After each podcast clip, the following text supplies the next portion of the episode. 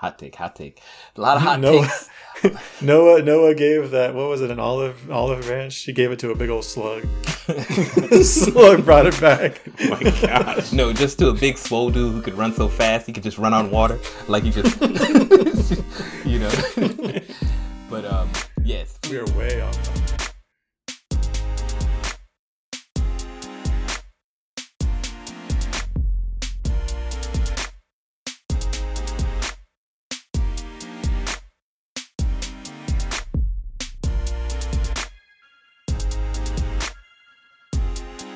Day, good morning, good evening, all of my friends out there in the Super Agile Bros family, all of my family in the Super Agile Bros family. You're more than friends. Uh, just welcome to another episode of Super Agile Bros.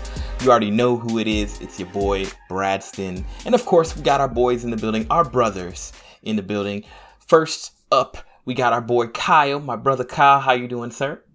We are here. I am doing great today. I like the the new intro. It kind of reminded me of like the the daily stand ups where you're with like an international team and you have to oh, say Oh yes, all the time zones. Good morning. Yes, good evening. morning. Central Standard Time, Eastern Standard Time, Mountain, I see you, PST. I see you. and of course introducing the boy, the brother himself, Steve. How you doing today, Steve? You know, we're not actually like in the building. We're in I the feel building. like I should. We're this, not. this is our building.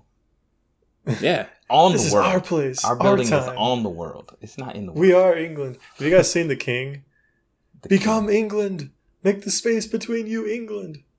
I, What a weird I- speech. I, I, that is an interesting speech.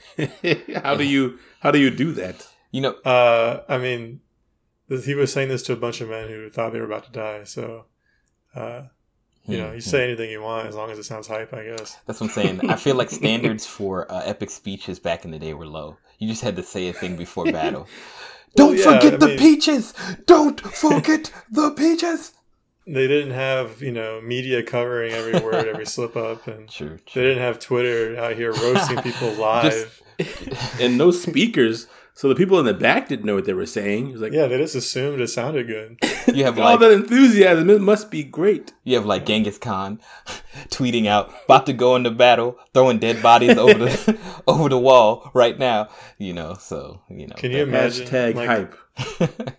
When do you think they started having tra- like translators doing like sign language? I know like it feels like I only did that recently, where people would actually be next to someone who was doing a speech and signing the speech. But I Ah. wonder like if it ever happened back in the day. I guess American Sign Language isn't even that old. No, no. I feel like I feel like literally most of the things that are like actually for people who have any type of disability or anything happened in the last like 50 years.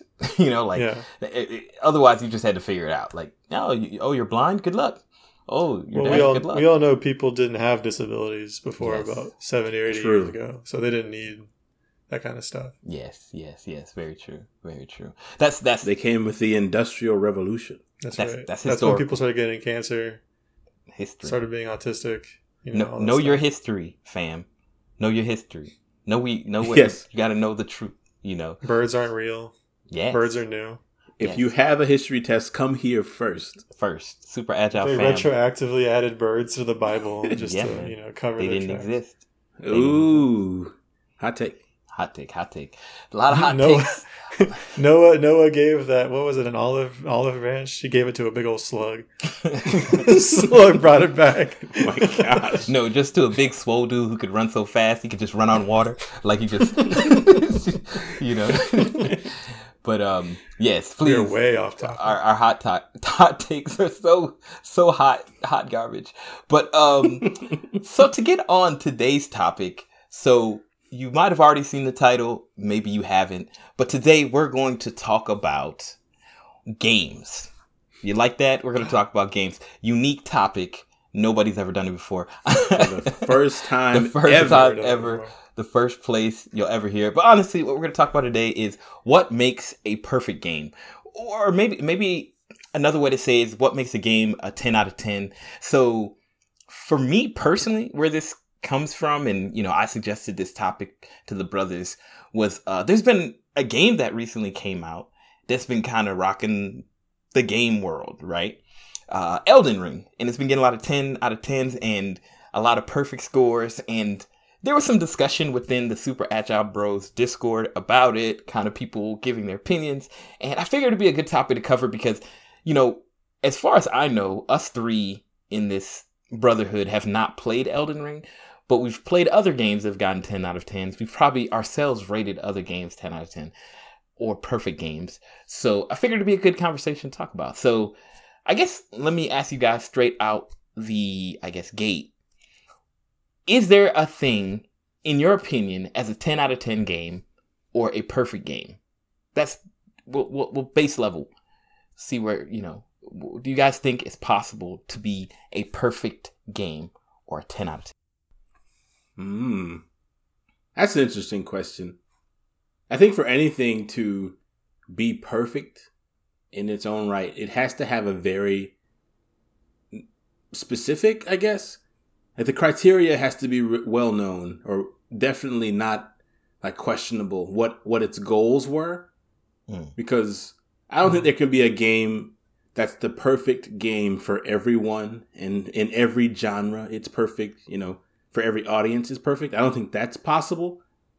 But for a game that fits a niche, appeals to a genre, and set out to do something and accomplishes it well, I think a game in that right, and an experience in general, really, could be perfect.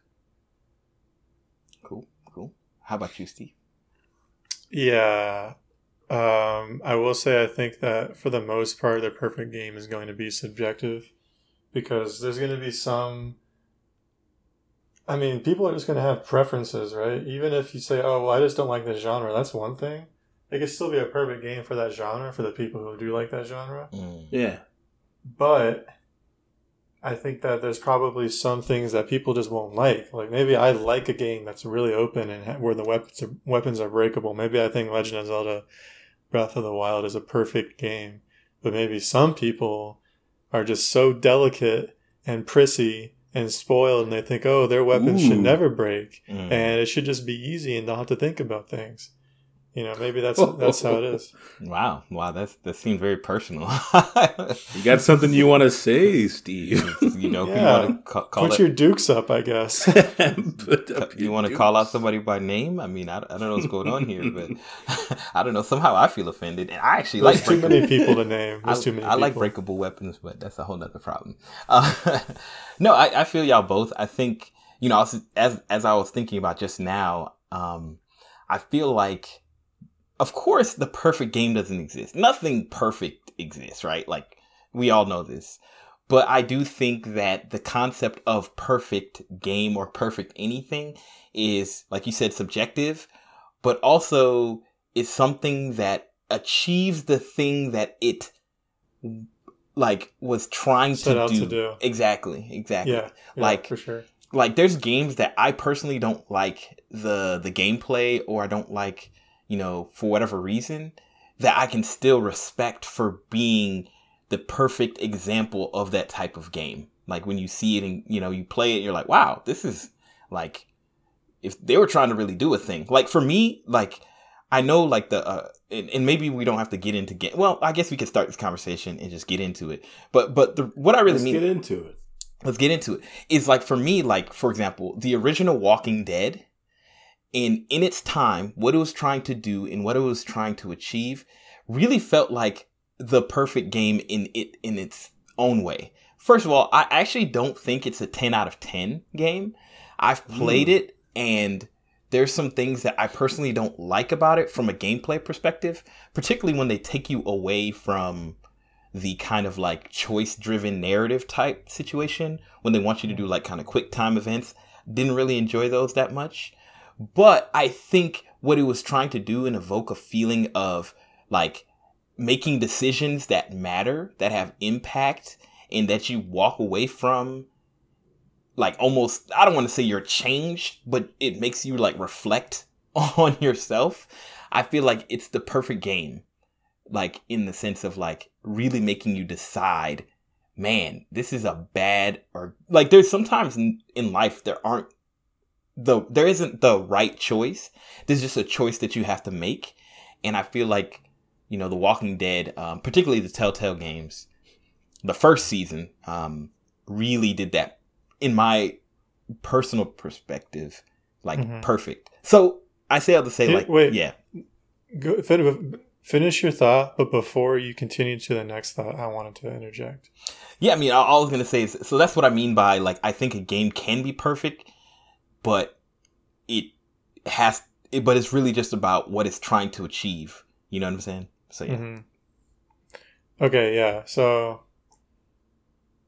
now, yeah, uh, based on what you've said, you've kind of jingled something inside of me, deep, deep inside. Uh-oh. And so I want to say that if there is That's such a thing as a perfect was. game, I think a lot of games can actually meet that standard. And what that would mean for me is, like you said, based on what the developers set out to do, based on the the decisions they make, if those are implemented well, and there's probably some wrong decisions, like, oh, I made this decision, it's just objectively wrong.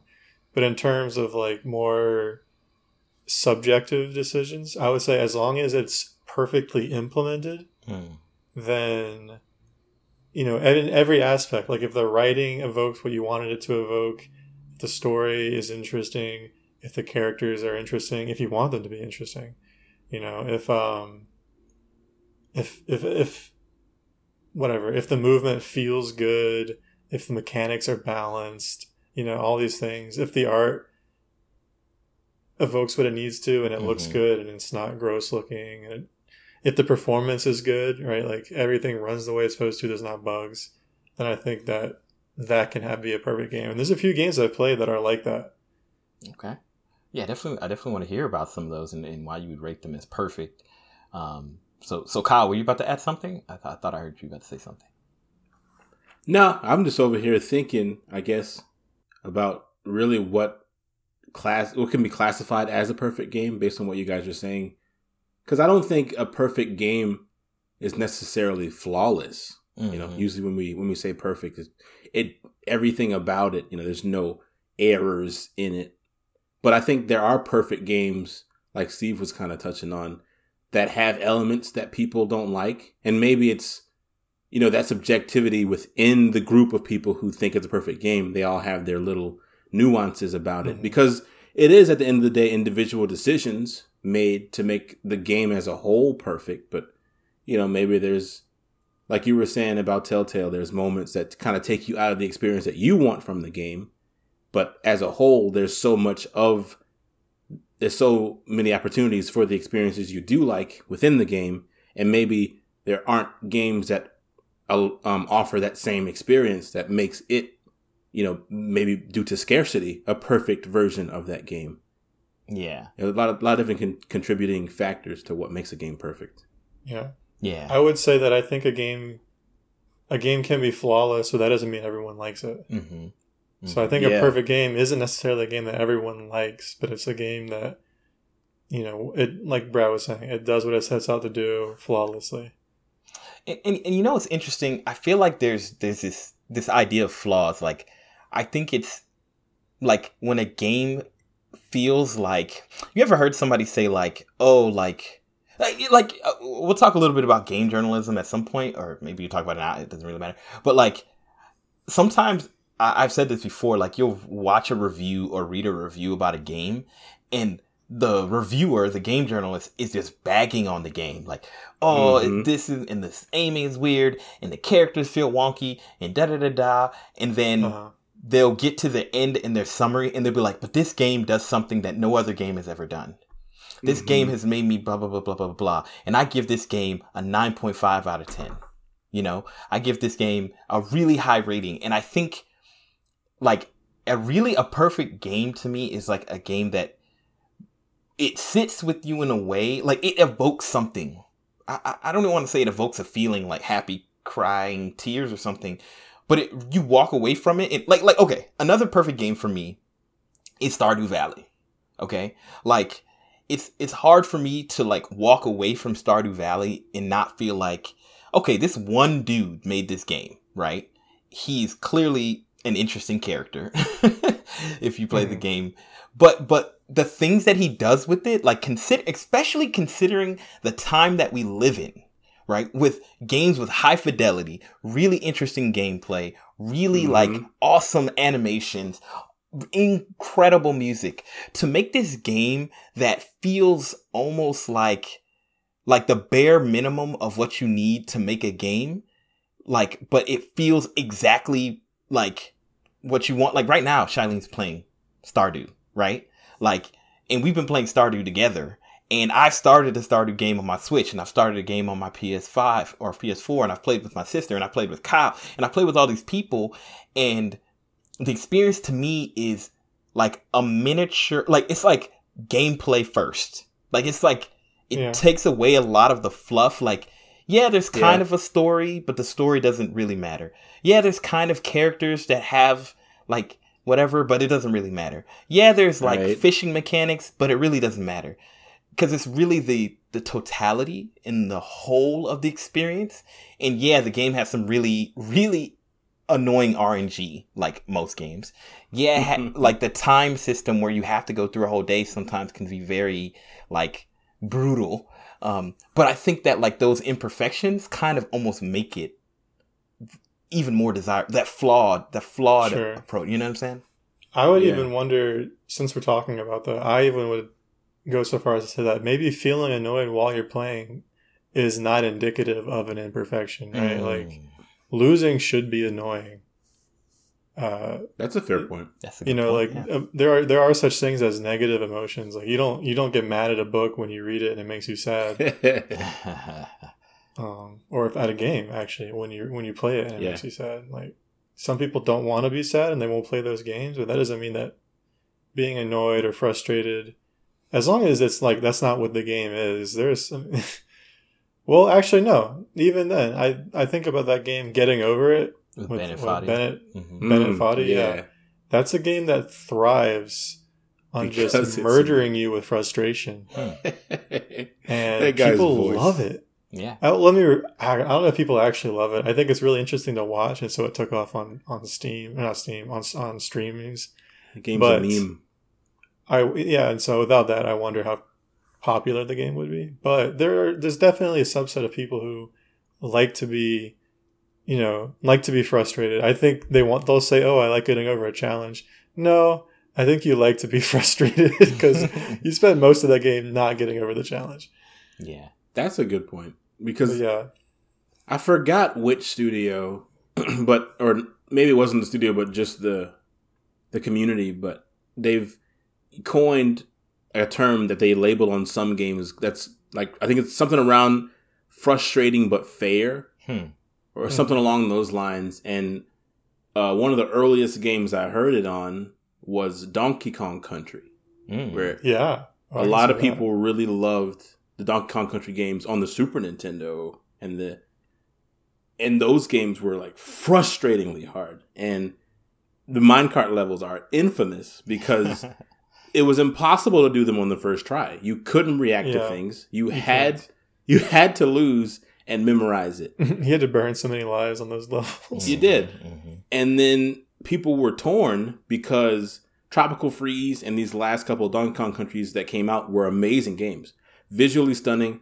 The platforming is incredibly tight, Mm. but they left so many of those, I guess, hallmarks of the original Donkey countries, Donkey Kong countries intact. Sorry for a little spoiler there, uh, Brad. You know what I'm talking about. Um, so but uh because they left those hallmarks in there people were torn you know should we be allowing nintendo to make frustratingly hard games out of donkey kong country like they used to or should Why they not? be Yeah. meeting us halfway now because we're in a new era people play different games people, people play games differently arguably eh, i don't know what that really means i mean but I think that's a pretty lame argument, specifically around Donkey Kong, because it's like if that's what Donkey Kong always has been, why should Nintendo change the formula?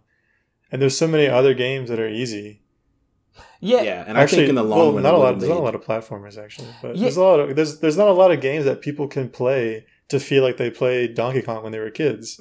true So I mean, let Nintendo make the games that people want to play. Not everyone's going to play them, obviously, but Yeah, it's it's interesting because I think like the idea of like a really great game at all is always uh in context of the time that it's been created, right? Like it's it's hard if you go back and play like the original Super Mario Brothers, like it's yeah. a it's it's an okay game now, right? Like mm-hmm. if anything you're not going to play it for anything other than nostalgia or if you're trying to speed run it or if you've never played it and you just want to see what it's like.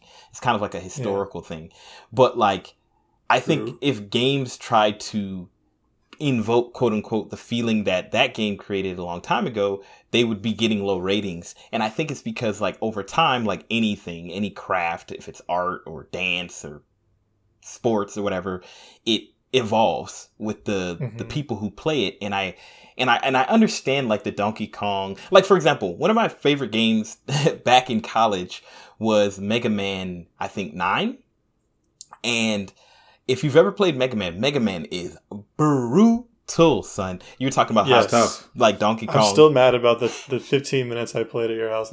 yeah, it, it is brutal. I, I feel like if there's a game that I should do a stream of, it should be should be that game because it's just like it's so brutal and it do like, it. It'll break your spirit. And um, so Mega Man Nine, there's like there's like this particular room, right? And you, you, you know, Mega Man, if you don't know about Mega Man, it's all about just shooting left, right, moving left, right, and like not touching obstacles because you like will die instantly. And there's this one room where it was like a room where all of the walls were lined with spikes, insta kills, right? And Great. But what happened was there was a platform in the middle of the room that was attached to the ceiling by a mechanism that allowed the platform to sway left to right, depending on your momentum right? Mm-hmm. So it's kind of like a pendulum type thing. Now, like I said, all of the the walls are lined with spikes, but directly under the platform is one little narrow slit that is that goes to the next room.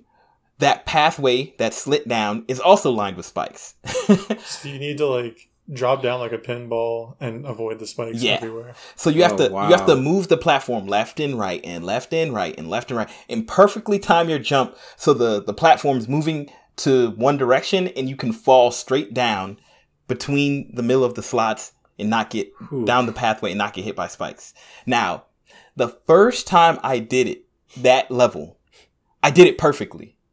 Like I had made it through everything, there's stuff before it, and I got there, and on my first try, I dropped straight down. Right? Hey. And then I went on and I like got killed by the boss or something. So I had to come back around nice. and do the whole level. Oh no. Talk about six hours later.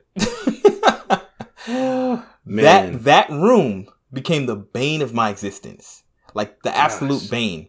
And I I hated it, right? But also I loved it because of that's what the game is. But at the same time, I don't really want to play that now. Like I don't like I really enjoyed that experience, but I honestly just am like, bro, I don't got it in me. So, why through it? Why go through it again? Like, exactly, and yeah. and I feel like though this is not a perfect illustration of what the newer era of games do is like making easy modes and stuff like that.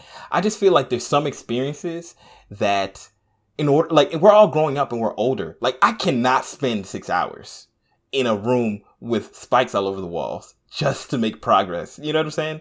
Like, mm-hmm. yeah. I'm done with the game, you know? So I feel like the gaming industry to really be the more perfect game has to, like, cater to me. You know what I'm saying? That uh that reminds me of a conversation. I might have brought it up before, but I have a friend who you may know. Actually, you probably don't know him. But uh he once made the argument to me that he this is a guy who I think he only plays games that are like decades old. Okay. I I've played Smash Bros with him. I think we played Brawl together. Maybe uh, we played Melee, uh, like in the last couple of years, which isn't that surprising. People do play st- still play Melee, mm-hmm. but this guy is like has his whole room like set up with all these old consoles. I went to his house and he was like, "Check it out." He was playing Metal Slug. And I'm like, oh, nice, dude. I mean, if, yeah. On one hand, like, nice, very cool. But on the other hand, I'm like, the newest game I've ever seen him play was Last of Us, and mm. that was when it came out. To his credit, but I don't think he's played a new game. Wow. I don't know what he does. Wow. But so this guy, this guy made the argument that games. He he said he doesn't believe that games age. He's like, what does it mean for a game to age well or not well, or to not age well? Hmm. And I'm like, well, you know, you play an old game and then compared to newer games, it either still holds up and it's still fun Mhm. or it doesn't. That's what it means. And he's like, but all games that haven't changed, like it's still just as fun as it was. And I just couldn't, I couldn't break that. I couldn't bridge that gap with him. I was like, no, it doesn't feel the same. Like Wow. I don't play Donkey Kong Country like I used to because as a kid, my mentality was just totally different. Totally different, And the yeah. game industry is totally different. Like, And I think So- there's a, a difference in you kind of touched on this a little bit, Brad, the the audience now, like having to cater to different people. You know, back then when they were making those games, maybe they had people who were gamers for a decade or two in some respect, Mhm. but not in the way now. If someone's been playing games for 20 years, Yeah, true. it's it's a completely different type of person who's been playing for two decades. Like the expectations are different. Hmm. The types of games they've had access to are different. Uh, beyond fidelity, but just the improvements that games have made in controllers and in multiplayer, different styles of playing. You know, there's all these different other variables that weren't really like so many games were just played with a, a singular joystick for a, a great a great portion of the people who say played. it ain't so. Yeah. and maybe we'll revert to that one day because it was better. But no, I was kidding. Um, so you know, it's just it's a huge like there's so many and there's things that you can't even. It's hard to just even account for some of these things that people are experiencing playing games nowadays when there used to be just a small pool of the games that were available, and within that a small a small variety of ways you could even play. It's so interesting that you say that. I've never thought about that before. That like that not like I've thought about the idea that we are all aging as gamers, so we have different expectations and time constraints and ability and so on and so forth. But I've never thought about it like how does a person like think of a game? Okay, let's take like Horizon Zero Dawn, right? How does a mm-hmm. person who's been playing games for 20 years of their life view Horizon Zero Dawn versus a person who's this might be their second or third game that they've ever played in their life, right? Maybe they're, Oh. Exactly. you know, yeah. like it's wildly different. you know, it's wildly different. So like to be able to create a game nowadays that can truly like capture a wide audience of like who's just starting to play and who's has like like like I I- I'll play you you guys know this experience. You'll play a game and you don't even necessarily need to know the controls. You No. don't necessarily need to know what the objectives are, but you can kind of just figure out the most optimal way. Like, for example, I complained like a episode or two ago, uh, a podcast or two ago about Spider Man, right? And I was saying. I mm-hmm. was struggling with the combat, and it's so interesting. Like, I, I still struggle a little bit with the combat sometimes. I just get worked, but I I I, I haven't died many times, like maybe three or four times in the whole gameplay, right? I actually have a thought about that if you if you But- want to talk about it later. But it's interesting because like one of the the mechanics that they introduce to you is swinging, right? Throughout the city, right? And when I first started playing, like I kind of didn't pay attention to the controls. I just knew I hold R2 to swing. I press A to kind of jump at the at some point. I uh, press circle or or square or whatever to do my little dash. And then oh, I found out later that if I click down L3, I do a quick dive, right? And oh yeah, if I press R2 and L2 at the same time, I can like you know shoot to a certain point, right? And then Yeah. jump off it. And at first, it's kind of like like I'm not really super hardcore caring about the movement. I'm just trying to get through. I like Spider Man. If the movement was even more janky, I'd probably still like it. but um, bro, now I'm playing the game, and it's like it's like I'm on some other other level. Like I'm over here like just casually talking to Shilene, and I'm over here Mhm. swinging, boom, doing the little jumping off points, doing little side flips because I got that move now, and then I'm like zipping, zipping. Like there's a period of time where I was just above all of the the the the, the buildings for like a solid like solid minute, just finding a way to never like have to really swing. You know? Yeah. And I feel like that comes from years and years and years of practice. So for me, how I view the swinging mechanic in the game and how I'd rate it is probably so different from somebody who's just like trying to acclimate. You know what I'm saying? Like with yeah. the game and how they would rate it. You know, where's the X button? Yeah, I. uh I, so Kiesha's been playing Super Mario Odyssey. Mm-hmm. Oh, wait. And uh, well, she's been playing a little. I think she pretty much stopped in the last week, but she was fighting one of the first Broodals, hmm. and this is a boss where you essentially have to throw your hat at her, and you knock her hat off, and then when she's stunned, oh, yeah, yeah, you jump on her head. Yeah. Um, and so when she stunned her, she didn't know what to do. She like kept throwing the hat at her and even though the animation was clearly like, like the girl was like stunned, so she's not moving. She has little like woo woo woo mm-hmm. around her head. Yeah, the star. And then when she hits her with the hat, nothing happens. It just stays like that. And I'm like, you're supposed to jump on her head. Because I just I just told her that because you know yeah. she's not gonna know otherwise. She doesn't play a lot of Mario where you jump on everything. So she does that, but she can't. I mean, she does. She does succeed, but she had a lot of trouble consistently jumping on the head. Mm. She would jump over her head. She would jump in front, like jump and land in front of her. Mm-hmm. Uh, and I was like, just, it was frustrating to watch, honestly. I was like, just jump on her head. um, cause to her, the controls aren't intuitive. She's like, I have to think about what directions I'm pushing. Yeah. And she, she can't just automatically you know, account for like, you know, you, when you jump in the air in a video game, you have some control over the airspeed and you hold the button and do this or that. Uh, she couldn't do that. So she was, I was, uh, she had to either, because she was always holding forward when she jumped mm-hmm. or she wasn't holding it enough. She couldn't like adjust on the fly. Mm. She had to either like get the, the, the positioning right, you know, from the initial before she jumped jump. at all yeah. mm. or just fail entirely. And so eventually she learned like to get the spacing right um, and it was also funny because she had learned a few like trick throws with the hat. There was one throw where you, you just spin the hat and it goes around you in a, in a spiral. Mm-hmm. And in a battle, that's not really like effective, it's but she kept useful. doing it, trying to like hit these projectiles coming towards her with the spiral throw. And I'm like, just throw it, man. Just, just walk towards it and throw it.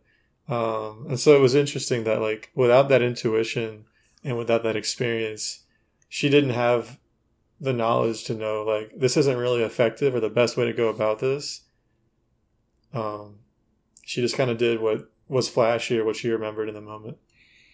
Man, yeah, and that just goes to show like because I remember playing Odyssey for the first time, and you know I'd played a bunch of platformers to that point, but it's something that we kind of take for granted if we've been playing games for a while. Is like expectations and game sense you know, and I don't know how you account for that either because I think that's one of the things that might be the cause for why a lot of games and still do have lackluster tutorials is because at this stage of the game, this far into the lineage of games being like part of just society, it's hard not to um, assume yeah. certain things about the players. Like they should know where this is, but like Brad said earlier, you know, there's still people who are playing games for the first time, probably every day. You know, mm-hmm. I would, I mean, it's got to be every day because some some people are, you know, they're turning three years old, so they're not going to play a game until you know. So it, it has to be. So one of one of my friends who will remain remain unnamed say their has name. a nephew, and he was low key talking trash about his nephew because of the way the kid plays Pokemon. And he was like, Yeah, he just spams attacks. He just he spams A and he skips all the conversations when he's oh. talking to NPCs. He um I think it was something silly like he catches every po- he tries to catch every Pokemon or uh oh, he just throws Pokeballs at Pokemon before they're weak. He doesn't con- understand the concept of like weakening a Pokemon before throwing a Pokeball at it. So he like uses all his Pokeballs up. Man. And he, um, and he gets mad because it doesn't work. And he was like, "Yeah, this kid stinks at games." I'm like, "I think he's just a kid. just a child. they were all like that. Like he he, um, he fundamentally stinks at life. yeah. yeah. This kid stinks at paying taxes. he's never done it in his life. But yeah, I uh, yeah, you know, experiences are different. Yeah, I, I think it's interesting because like that's why maybe I wonder. I wonder. I, I mean, I am not like as deep in the game like reviews and journalism as I used to be back in the day, but I know for sure, at least when I was into it, like you weren't a game journalist if you weren't somebody who was like deep into games, right? Like you loved them, you'd play a lot of them, mm-hmm. and like you just wanted to be associated to games, but maybe you didn't think you would be a game developer or you didn't want to make games, so you became a game journalist. You were passionate about it. Yeah, you're passionate because it wasn't as lucrative back then as it is now. Yeah, like now it's a it's a legit thing. You know, like Game Informer kind of set the the pace. GameSpot, um, you know, can name a few game trailers. So um, I think it's interesting because a lot of the reviews, like for example, let's take Elden Ring, right? Elden Ring got 10 out of 10, 10 out of 10, 10 out of 10. Everybody. Everybody, everybody. And and and as you guys know, I was a bit skeptical about that, right? Because I'm like, mm, what's the what's the chances that this game is really a 10 out of 10 by everybody? Now it might be perfect a perfect game. It might be a perfect game. I haven't played it, but that's just me in general because I've played enough games. Like, for example, I say this all the time, but Skyward Sword was rated a 10 out of 10. And there's no play, there's no way. I don't, no I, I, I, just can't objectively feel, and I love Zelda. I really do. I cannot objectively give that game a 10 out of 10. It has to be like biased, or you're doing a time crunch. So all the terrible things about the game, you know, trying to get the review out, they don't feel terrible because you don't have, you know, it's a different perspective. But anyway, I say that to say like these people who are doing game journalism are people who are probably like us, played games for 10 years, 15 years, 20 years, you know, five plus years. But I have a feeling that their, their reviews don't reflect like the lower end of the spectrum, right? Like mm-hmm. I feel that when I was, I was a kid, the reviews kind of felt like they still matched me because even if you were a little bit older than me, maybe you're 20, 25, even 30, you'd probably only been playing games for as long as me. you know what I'm saying? Like I right, started yeah. with the Nintendo, you know, I was four, you know, and I was trash. I was, I was that, you know, whoever that is nephew, you know, but I pr- pretty much like it's almost like a second language to me. You can give me a control and I won't look at it. If they tell me to do something on the screen, I don't have to look down at the controller. It's like a part of me, right? Like from the Xbox to play. but anyway, my point is, like, I feel like there's probably everything except ZL and ZR. ZL and ZR. Oh my that, god! That, please, that's just that's not even worst buttons in any control modern controller. You know, um, absolutely. But but really, my point is that like I feel like game journalism is kind of becoming that thing. Like, oh, it's kind of like movie critics, where movie critics like review games. I mean, review movies differently than the audience that watches them. Like they'll be like this, uh-huh. like Adam Sandler movies always get a one out of 10, a two out of 10, right? But Adam Sandler movies stay making buku bucks. All like, the money. People And they're so they're smartly written, they're funny. Yeah. So so it's like a disconnect now from Usually. the ratings mm-hmm. and like the people who actually are like, you know what I'm saying? Yeah, cuz the angle you take it uh when you're a critic versus a consumer, I think is fundamentally different in a lot of cases.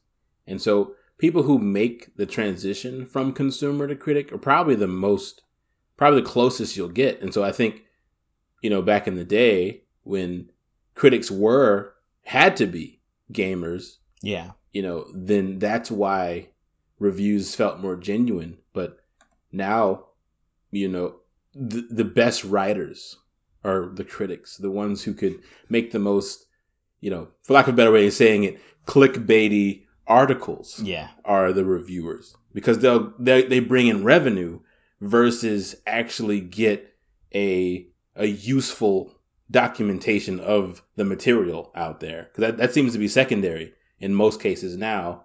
And so you have to but i think it's also creates like job security for people on YouTube who do genuine reviews or mm, people who mm. have their own blogs that you can trust because they played the game for more than two hours. You know, Steam looking at you because you got two hours on my mind right now. But you know, what's what's the limitations or like what's what's the criteria for somebody to even be you know a, a useful critic aside from biases because everybody has their biases sure. but to somebody who we can trust to objectively look at a game and give it, you know, a score that's meaningful and mm-hmm. a review mm-hmm. that'll help you make a purchase or you know just know if the game is good. Like why is so that? You know, here's a few thoughts. First, I will say that I think scoring. I've already made this clear in general, but I think scoring games or movies or anime or whatever is stupid.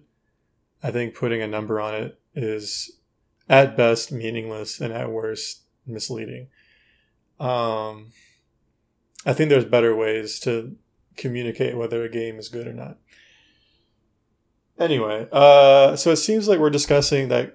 In my head, it seems like there's there's I think two axes that we should consider for games journalists, right? And one we just talked about, which is like the experience and expectations of a real gamer, like someone who sits to play games to have mm-hmm. to have fun, or for whatever reason, someone plays games. Mm-hmm. On the other, you know, on one end of this scale, on the other end of the scale would be a critic, a professional critic who plays games uh, to to make a buck, uh, reviews them for a buck.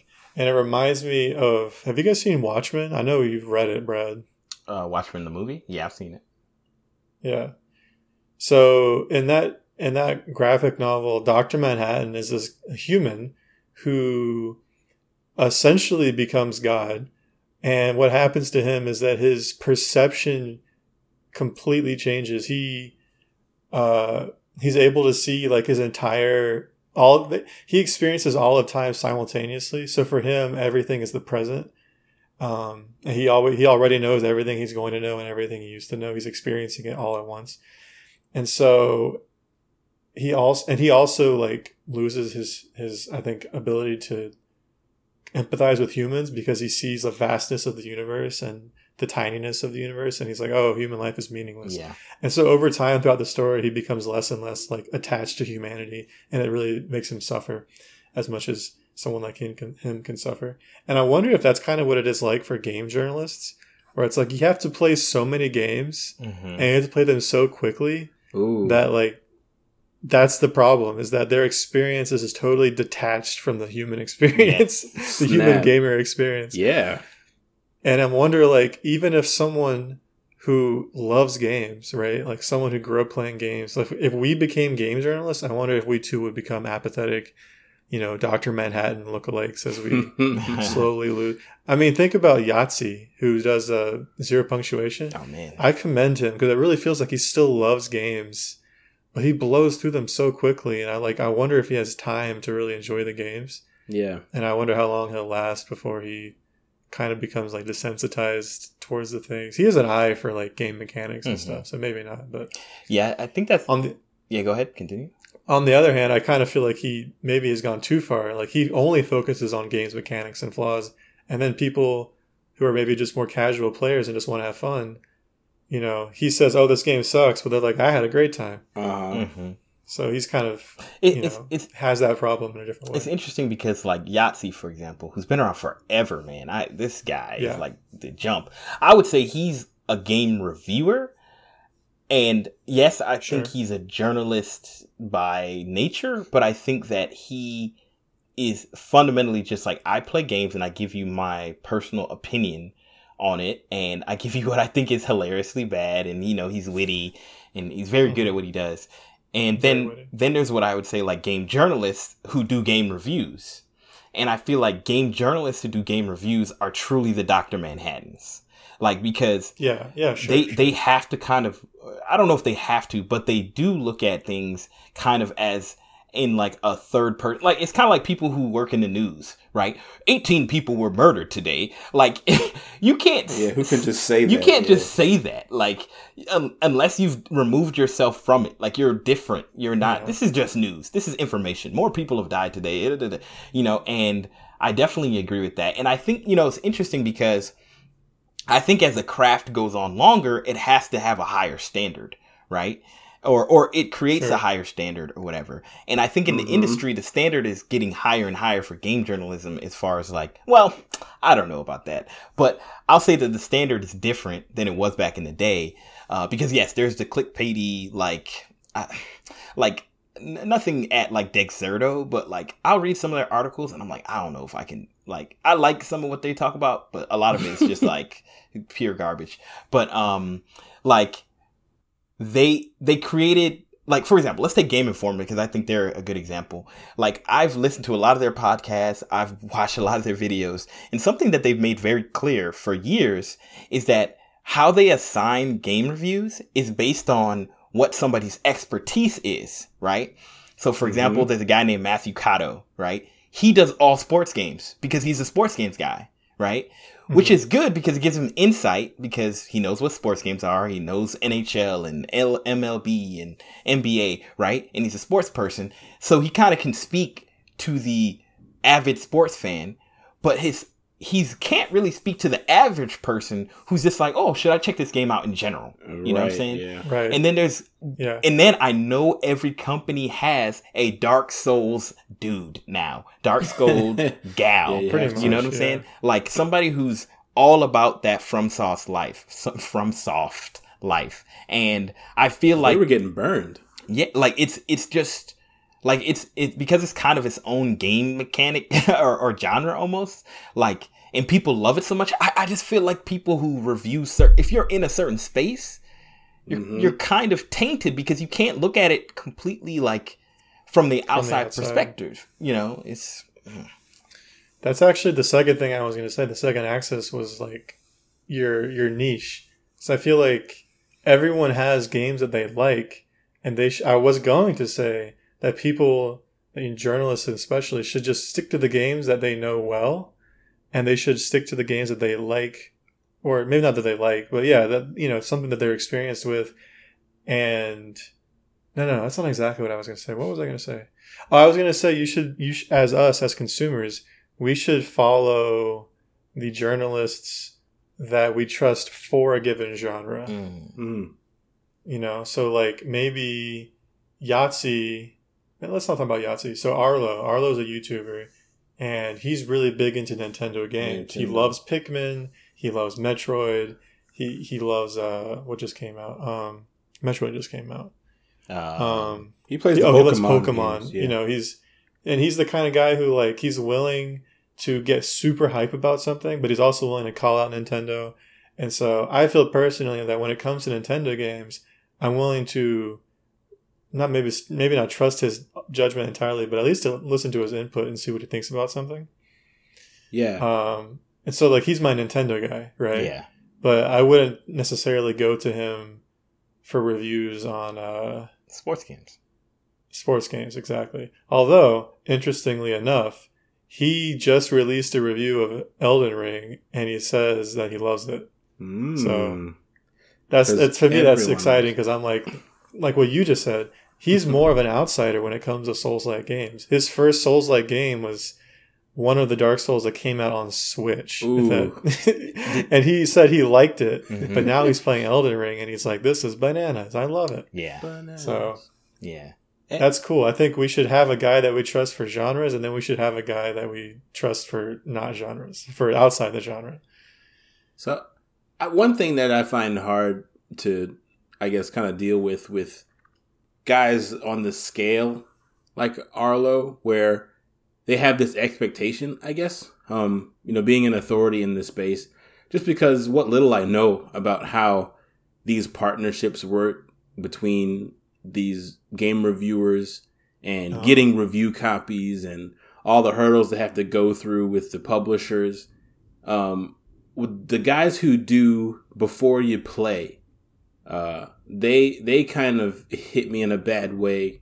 Or oh, uh, before you buy, they had try before you buy, and they have the thumbnail where they always have yeah dude with his hands outstretched, and they just replace the face with whatever character. Yeah, I I think I want to say it was GameRanx. It might be Maybe. GameRanx. That I think it might be GameRanx. they Ranks. do that show at least too. That's them. Um, but it might have been before, but it, but it, what really got me was their review of Cyberpunk. Um, mm-hmm. It was very because the real reviews were out at the same time their review hit, and so it was definitely that scramble of who can get theirs out first. Yeah, you know who can make the best headline to top to rise to the top, all those different things, and they were one of the the channels that I would watch frequently, not not a lot, but um, their review for Cyberpunk, if I remember it correctly, was mostly positive, mm-hmm. in the wake of Cyberpunk just demolishing expectations. Bombing. Yeah, completely bombing. I and, did just check. It is GameRanx that does that. Yeah. And so, and I've had this like experience with a couple of different YouTubers where, you know, it's almost like they signed some sort of agreement that they wouldn't say anything bad about the game or anything negative at all. And for me, I don't go to journalists, you know, exclusively or anything, but I think there's like a level of trust that I just can't seem to maintain with the guy with the people who seem to be too close mm-hmm. to mm-hmm. releases and too close to the the publishers. And so lately I've been sticking with the people who post a review four or five a week after. Yeah. Like Skill Up or somebody who actually plays it and reviews at the same time, Cory Kenshin. Uh, you know, people in that vein where they have no affiliation, they're not part of the hype train. They play the game for hours and then give yeah. you their honest take. And and that's that's actually I will I know you I know you weren't attacking Arlo specifically, but I will say that Arlo is one of those guys. He's usually complaining about games because he has such high standards mm-hmm. for Nintendo games. Yeah, He's definitely not in their pocket. I, I, forgot to circle back on Arlo. Yeah, and so the reason why I couldn't watch Arlo because I, I agree. Yeah, he de- he um he spends a good bit of time, and his videos are long and they show a lot of in depth stuff. But he is a bit um just from what I like to watch, he is too much of a Nintendo fanboy for me to uh, I guess yeah. be able to relate a lot of the time because he'll forgive things that I'm just like, yeah, your bias is getting kind of in the way. You are the night. But he, he tells you when he's he tells you when he's forgiving things. You know, like if he complains about something that I also could complain about, and then he's like, oh, but it's fine. I give I'm giving this game a ten out of ten. Like that's fine with me. I don't need to give the game a 10 out of 10. I see the thing, I see that the element that I would complain about is there. So I've, I have been informed, you know. Mm-hmm. So, so I don't necessarily care about his end rating. So I want to hold, I want to actually, what you guys are talking about right now about uh, trusted reviewers. I want to come back to this uh, because I think it's interesting how it affects how you understand reviews. But I did want to talk about what you just mentioned, Kyle, about how so I was gonna say this earlier because I think Steve was saying something, but like it's like re- remembering that like game journalism is kind of subject to the game development industry as a whole, particularly like marketing and like publishing side, right? Because in order for you to get an early copy for review that comes out on day one, you have to have a positive relationship with somebody at X company, right? like if it's Nintendo mm-hmm. or Usually, Sony yeah. or whatever. And it has been well known in the past that some companies make you sign documents that say you cannot talk about this aspect of the game. You cannot mm-hmm. talk about mm-hmm. this aspect of the game.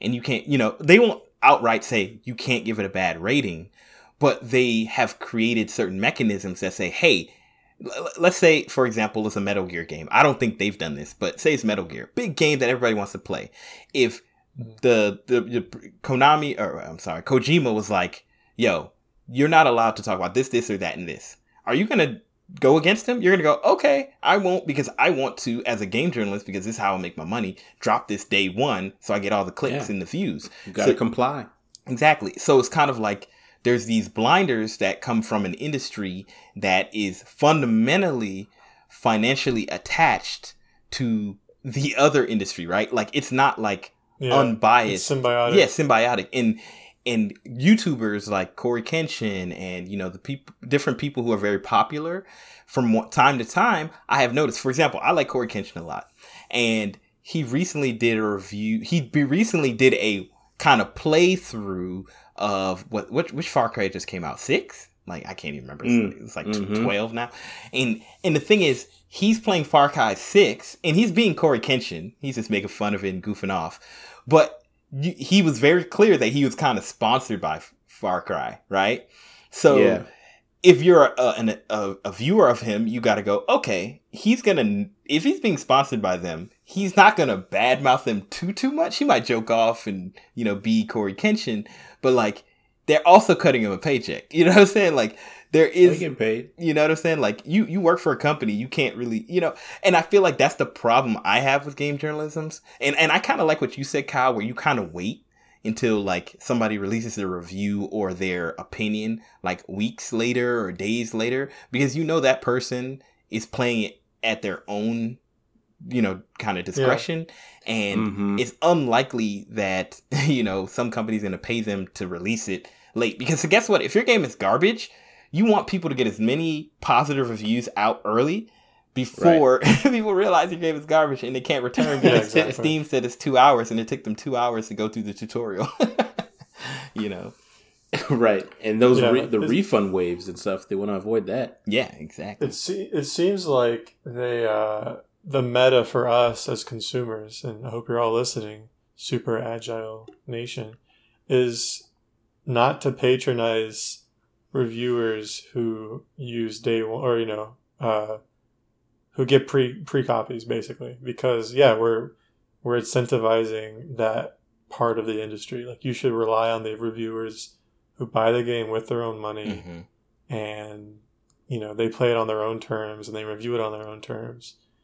Uh, so give them clicks yeah. and don't yes. give the other ones clicks. Yeah. Make make it you know vote with your clicks basically vote with your clicks you know it, it's it's funny because like if you think about how many games have day one patches right like oh. like almost all of them. So it's kind of like how do you even like give an accurate review of a game that on day one is dropping a patch to fix a whole bunch of stuff or add right. content. It's like I feel like it's yeah. it's I don't know, and, and maybe game journalism can't survive without the day the day one drops of reviews. You know what I'm saying? Like like maybe maybe it would thin the herd and maybe that would be a good thing, right? Get rid of the hacks in the industry and and those who are actually the journalists or the game the developers the journalists like the journalists who only the who only thrive on access you know what i'm saying like they have yeah. access and that's their benefit you know like that's the only thing they give they don't have actual like good no value value outside of their access you know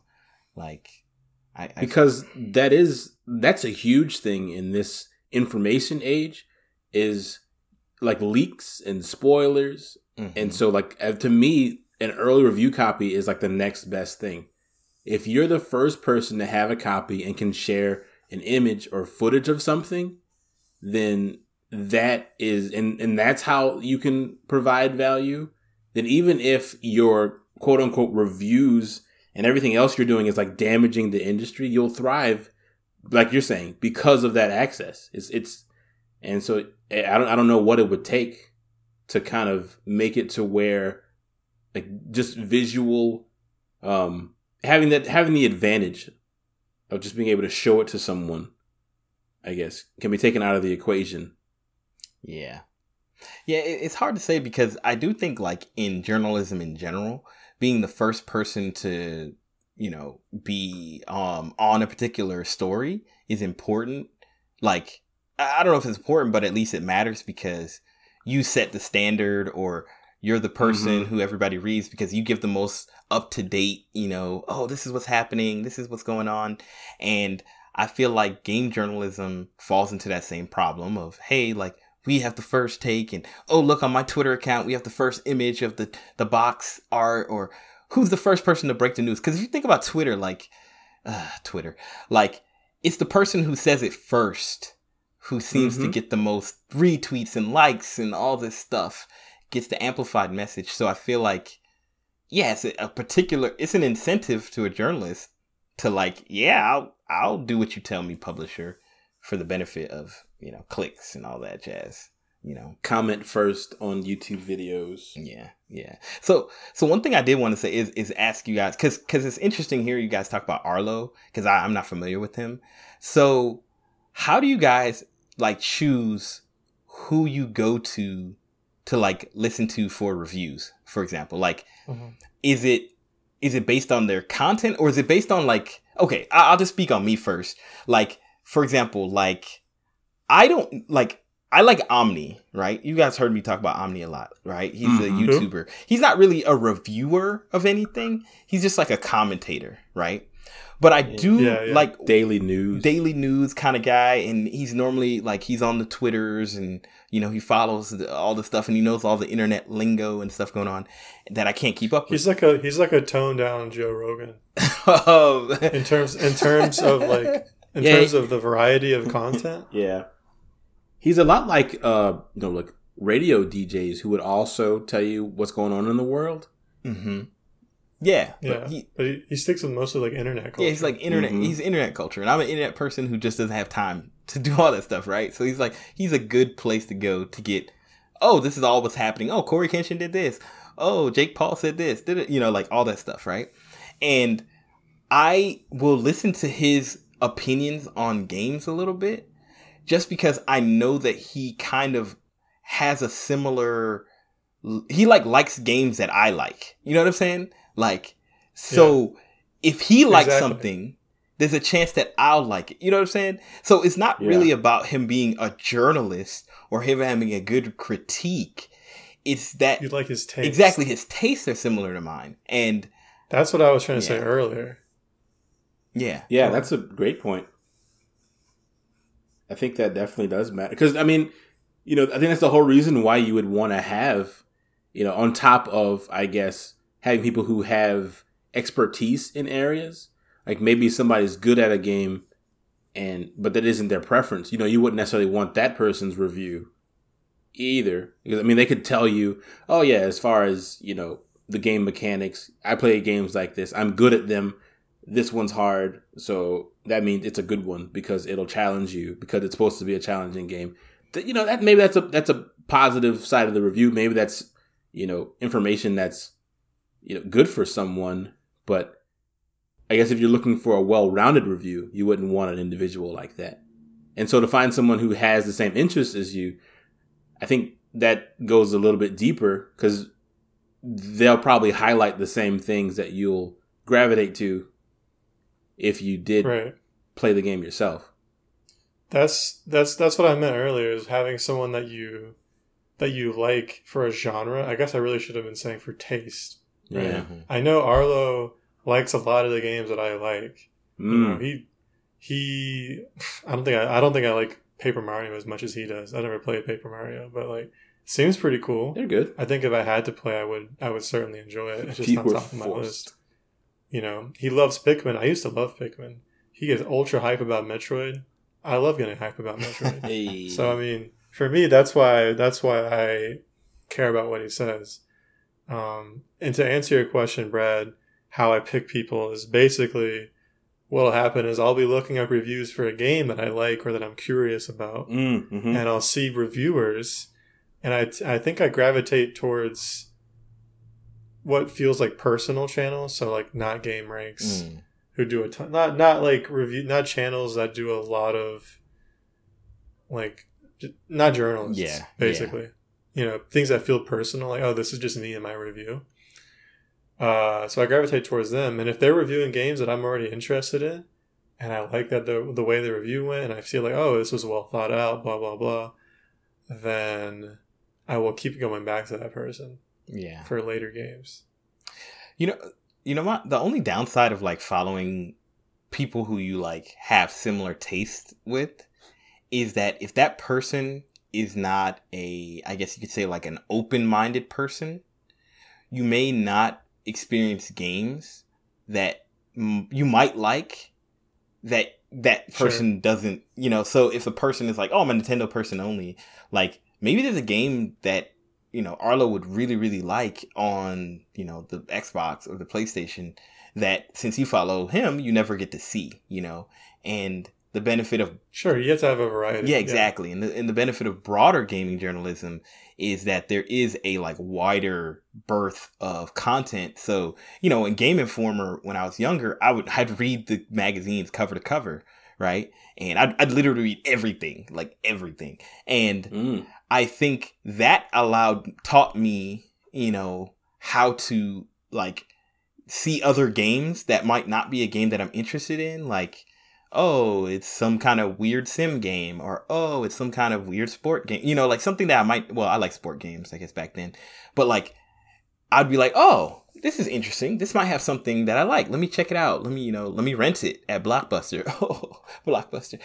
But um, you know, I feel like that's something that I feel just like in general how the internet is is that it's like a lot of echo chambers. So you don't really, you know, like there's people who like hate certain games just because it's cool to hate it and they've never actually yeah. really played it, but they'll never play it because they hate it. You know, it's like, what are you talking about? Like that doesn't even make any sense. Like I mean, yeah, that's a that's a concern. But I mean, there's so many. There's so many games. Mm-hmm. Yes, I feel like it's too many. Even if I said I'm only ever going to play 2D platformers for the rest of my life, I would still have too many games to play. Yes, you'd never play them all. Yeah. So I'm like, that's a real, that is a concern, but I'm also not that concerned about it. Plus, it, I have friends. I have people that have different tastes than me, and they kind of fill those blanks. I try to follow uh, a variety of, of sources for learning about new games. So I mean, you have to you just have to be cognizant of those biases and those and those tunnel vision scenarios.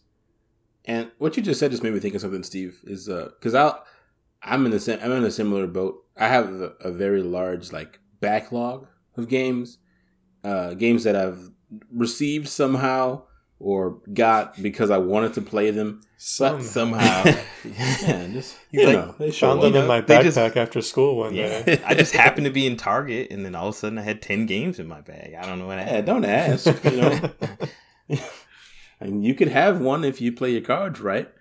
Uh, but but you can't play your cards because I have them in my backpack. Is this your card? but uh, what was that? Um, so I, I think I think one of you guys said it. I don't know when or where or if ever or why. But, um, it was something along the lines of if you're playing games that you want to play and you're enjoying yourself, like even if you're not staying up with the trends, you're not playing the most, uh, you know, like the newest games, then that's like what matters. And so, like to bog yourself down mentally by looking at your backlog and saying, I'm never going to get to this game. I'm never going to finish that game. But you're enjoying the game you're playing. It kind of does yourself a disservice as far as enjoying the experience you're having. Mm. And to kind of backtrack a, a bit, this might be where your friend is at as far as like playing these old school games.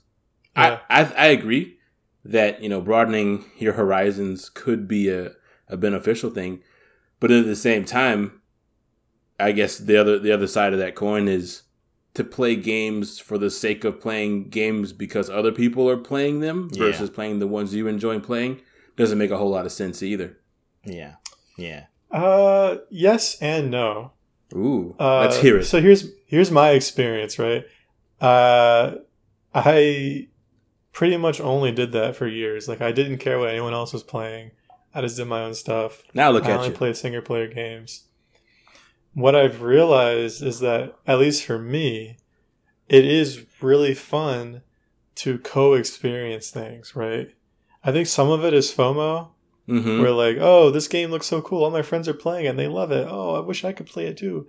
But I think maybe related to that, but not exactly the same, is just the fact that like it's cool to sit here and talk about like, you know, we're gonna talk about we talked about Hades mm-hmm. in the mm-hmm. past.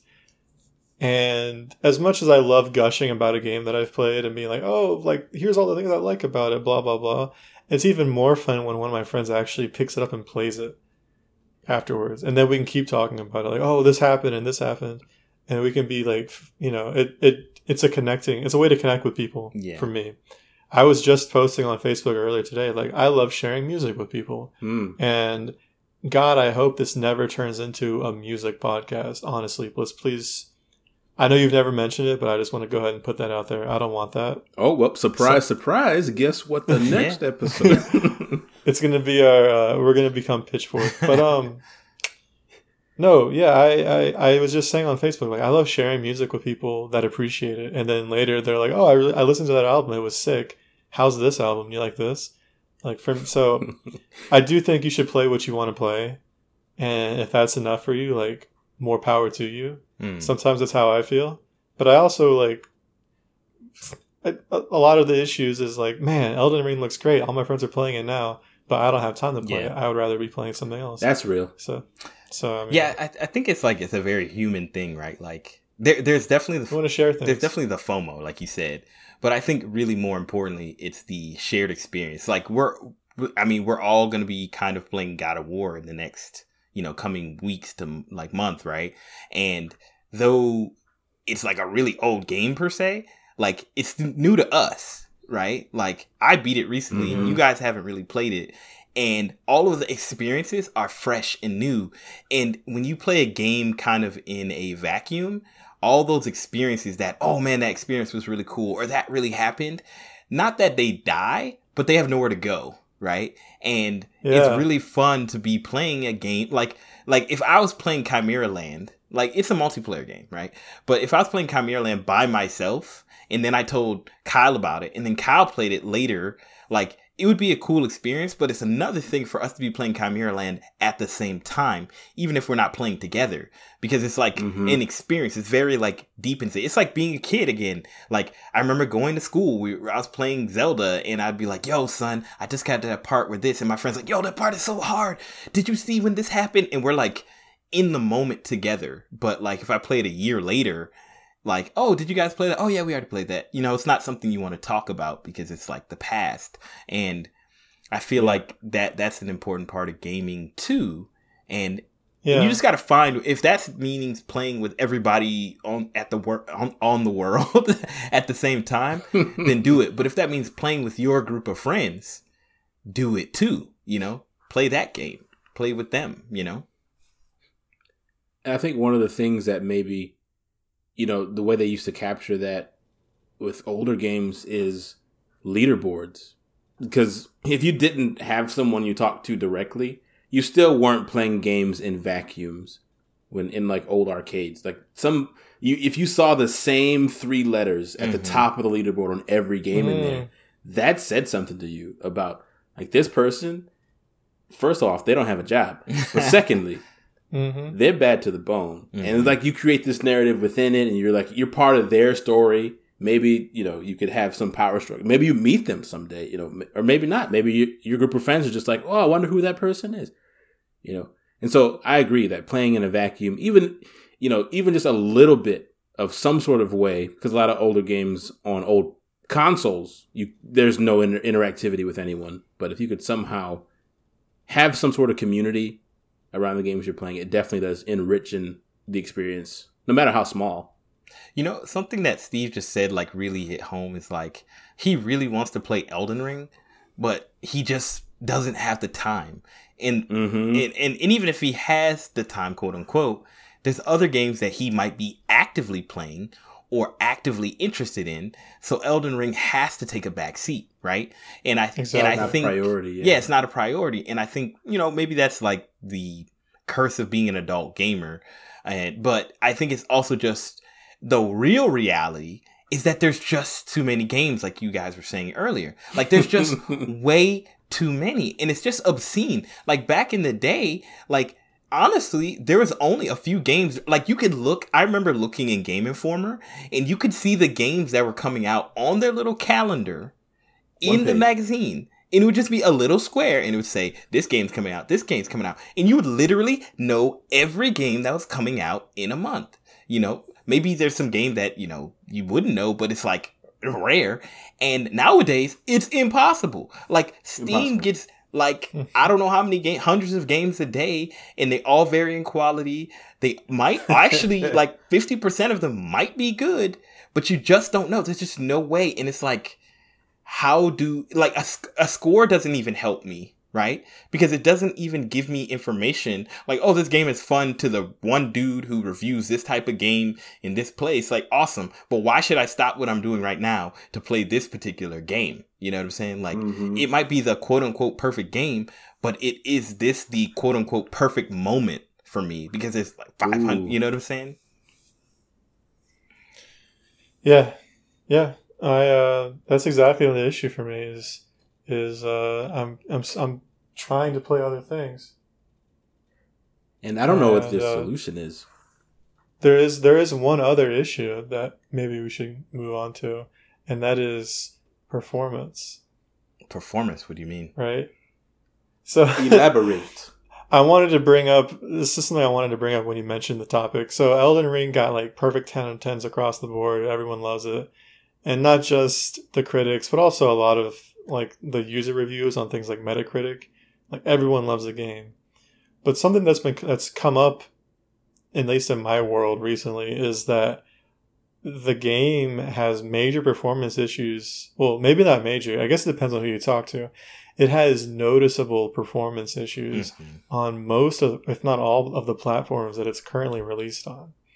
It's pretty and a lot of people, yeah, and a lot of people are wondering, like, okay, so these reviewers, these journalists came in and gave this game a ten out of 10 uh-huh. Why didn't they mention exactly. the fact that, like, that's what I've been trying to figure out.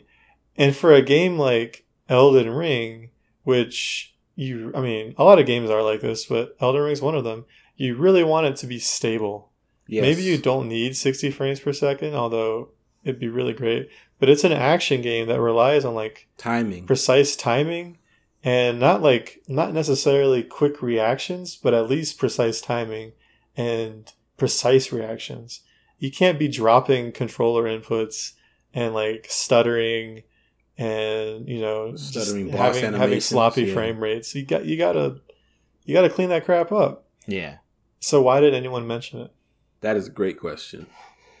I, I, I honestly, this is this is where I mean, maybe I put my tinfoil hat on, but it, it honestly just feels like it it benefited reviewers to give it a high grade and not complain about it because it's almost like feeding into its own hype for what what was it two years in a row elden ring was the most anticipated game yeah. of the year or whatever at the game mm-hmm. awards and i feel like as a journalist and i feel like yes i think people like the game but i think it's like why even mention this? Like if we say something negative we're gonna get hate from people who have never played the game because they're so hype about this thing you know and you know how the internet is. So it's like let's not talk about it. Let's just talk about the good stuff and let's rate it how we would rate it if, you know, to, I, I don't even want to say appease the people, but to make an easy win from a journalistic standpoint. I think that's what happened. A happy story. A happy story. And, and there's nothing wrong with the happy story, but yeah, it's super, like, like number one, if, did nobody play it on PC? Like no journalist? Because I, I just all the things I've seen on the Maybe. PC side is like, okay, like somebody had to be like, okay, this is significant enough. Like any other game, if they released a new James Bond game and it was dropping frame rates and every time a new item li- loaded into the world, it dropped frames, they would knock the score for that, no matter how good yeah. the James Bond game was, because it's just not. I, I just feel like there's some like dirty pool, and then like, like I was talking about Omni, and I shared it in the the the Super Agile Bros Discord just a few, like not too long ago. He was playing for five hours on the PlayStation, right? There's apparently supposed to be autosave, or maybe there isn't, or there's some kind of glitch. Something he thought there was autosave. I mean, there's, there's no supposed to be autosave from what apparently it's a glitch or something, and you have to quit the game like manually in order for it to save, right? And his power got turned off or something. Like I'm assuming he has a cat or something. I feel like it was his cat, but he didn't want to say oh. it, uh, or he tripped or something. But um, he lost five hours of gameplay progress in mm. in an mm. instance. And then this little menu popped up at the very beginning of the game when he reloaded his game that said, make sure to quit to the menu, otherwise it might not save. And it feels like the type of thing that they they saw it was a bug and they were like, yo, we can't fix this right now. We need to get this out the door. Put this little yeah. dialogue because this takes five seconds. Do it at the very beginning of the game where it won't affect any code. And like most people are just gonna skip through that and not notice it. And this man lost five hours of his moments life. like this. They're like, well, it's in there. It's at the beginning of the game. Yeah. I'm like, how did hundreds and hundreds of journalists, nobody go, oh yeah, this, you're like, I didn't, I lost some progress and the game is a little glitchy here and the frame rates and like, it just it just seems like a I don't know, man. So what I think may have happened is kind of going in line with your idea You know, no journalist wanted to be that you know that tenth dentist that doesn't approve the toothpaste. and and but another thing that they do is I know they did this for Cyberpunk. Um, the reviews were like uh not sterilized, but they had to. There was a certain certain conditions that they had to meet to play the game. Like their their PC had to be at a certain level, and they could only review it on PC. So mm-hmm. I'm thinking that maybe because I haven't heard anything otherwise. You know, people haven't just been playing it on weren't playing it on their own console. They couldn't have been, like you're saying, they couldn't have been before the reviews. Maybe they went somewhere or received a version of the game that did run perfectly. Hmm. Oh, a review a copy. review copy. Yeah, a review copy. And so to them, they had the game that everybody else wanted and reviewed that. That's another reason you can't you can't trust the early review copies because who knows what version you yeah. get. That's why I love unrelated to video games. Um, uh, I think it's Gamers Nexus. They they uh, work on they do like PC parts and hardware and stuff. And I'm pretty sure that they order, you know, they obviously they order all their parts, but they've specifically had situations where they have to interact with a distributor or you know whatever the OEM, the people who gener- who create these this hardware, mm-hmm. and they don't tell them who they are because they don't want special treatment. And then only if only if like things have to get escalated, they're like, "Don't you know who I am?" And then they embarrass them. Mm. Like it took mm. you this long to fix this issue. I think Newegg got caught doing something by Gamers Nexus because, uh, you know, they were giving them the runaround, and they were like, "Actually, we're Gamers Nexus," and suddenly everything worked. Mm-hmm. Mm-hmm. Um, wow. Anyway, yeah, it's like a blind. You need like a blind. like you can't. Yeah. Yeah. It it it def like that review copy thing does bother me because like you said, because like if you have a controlled audience, right? Say there are a thousand reviewers, like mm-hmm. make, let's even make it ten thousand. If you say to them, "Hey, we're gonna give send you an early review copy," you have to play it on a PlayStation Five and we asked that you just remember and like they even add a note remember to when you quit the game to save people mm-hmm. sometimes forget to do that right those little dee, dee, dee, like just dropping that little thing in the pool can completely like negate any problems that the millions of people might encounter who have yes. different you know SKUs of PlayStation 5 different setups and mm-hmm. you know and it's like once again like you know what do you call it tipping the scale right to your favor. And I don't know, like, not that I've lost trust in FromSoft, but I just don't know what's going on with that. Like, this, this is just very strange to me. Like, I'm not that hurt about it. I think it's a normal thing. I think that I don't know. They dropped a few balls for sure. I don't think I'm not giving them a pass, but I don't feel as hurt and embarrassed on their behalf as I do for like maybe CD Projekt Red, who really, really not just dropped the ball, but I would say even actively misled people. Mm-hmm. Yes, I think FromSoft from FromSoft is just playing the game. You know, playing the yeah, they're just trying to make it work. But this, but I, they, yeah, go ahead. Silent. I'm just saying. I guess one of the, the differences, I guess, CD Projekt Red did is that they were vocal and they like lied to everyone's face, while FromSoft, I guess to, at least from from where I am, they've been relatively silent aside from you know dropping trailers and building the hype. And even after I guess these negative reviews, I haven't seen anything that says that they've commented or you know said that they were aware of anything that they're going to fix anything. So sometimes I mean the silence kind of works in their favor as far as I guess getting even more of a pass in a way it's like they're not actively betraying us, so I yeah. mean, they don't have to lie. They they have the most anticipated game two years in a row. Why say anything? Like like right. logically, just release the game. It don't say anything. Just don't talk about it. Just release a trailer here or there. Like like you know, CD Projekt Red or whoever, any other game company, they got to drum up you know, I mean, No Man's Sky, right? You gotta like drum it up to get people to purchase it because the hype train. But like, they just had the hype train on accident, just because. I mean, of course, on their past performance, it's like them, you know, yeah. like they are, because, you know, yeah, on the pedigree. on their pedigree. But like, it, the only the only reason why I don't let these things pass is because it's just like what happened with day one updates. We let somebody, we let one of the bigger games, like this is a long time ago. I remember mm-hmm. there was a controversy about a game doing a day one update and everybody being like, oh, but you know, this company's cool and it's all good. The game is still great. Mm-hmm. You just need to have internet connection, which was expected anyway. It's all good. And all of a sudden, it's the rule, not the exception. Yeah. And it's like right. you once the company once other the rest of the industry is watching, they're paying attention. It's like, oh, if you don't say anything, if you already have a positive just just drop it. And then, yeah. you know, like I don't not that it will mm-hmm. necessarily happen. I just feel like you got to have accountability, you know, yeah. in some capacity, you know. I will say that everyone I know who's playing the game loves it.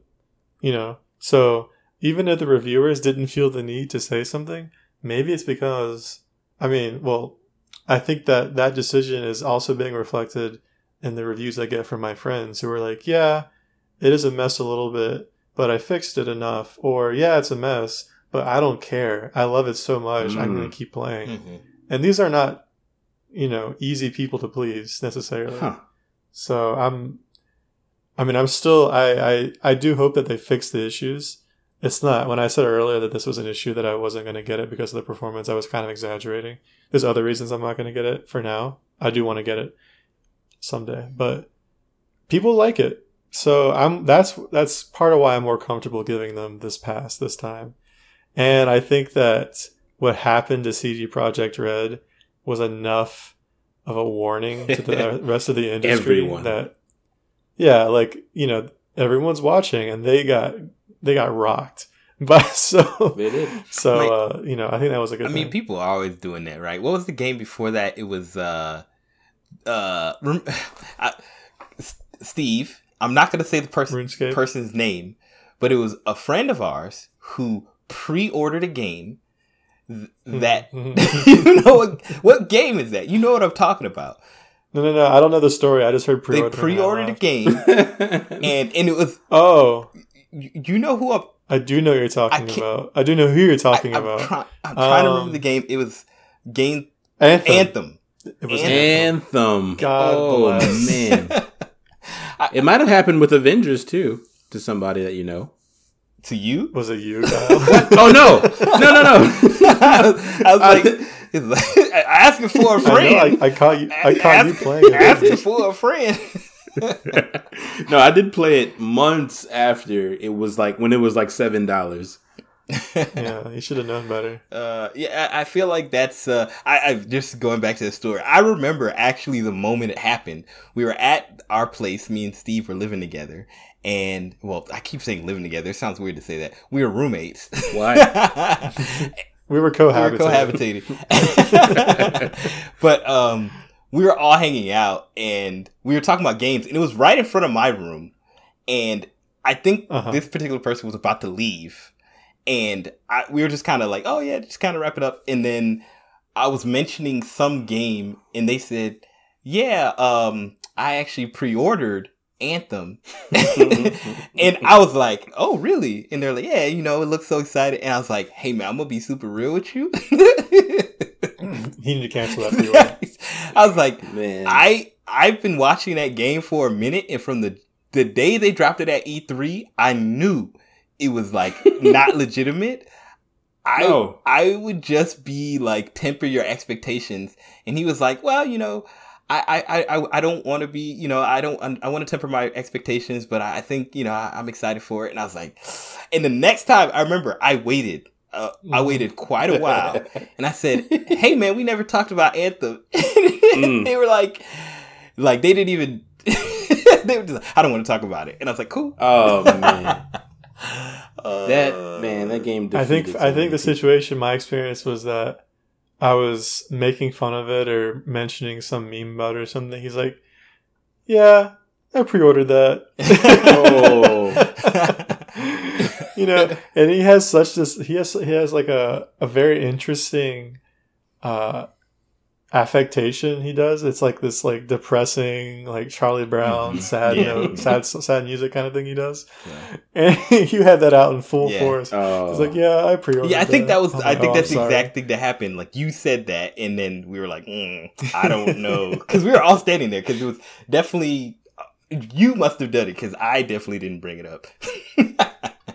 Because Yeah. uh, touchy subject. Poor you know, guy. um, but yeah, I mean, I think that's just like, yeah, you know, I think the industry overall is pretty smart. So like, I don't necessarily think. Oh, oh, I was gonna say this. I will say this. Just as a general gamer, I have a Mhm. lot of grace for performance in games. Like that is not nearly the most important thing to me. Like I think I mentioned this in the Discord, but I never had a good computer ever growing Yeah. up. So like I remember I had to play Guild Wars, the original Guild Wars, on my computer Mhm. at the lowest possible setting. Everything turned down. And it still was like 15 frames per second. And I Yeah. still played that game.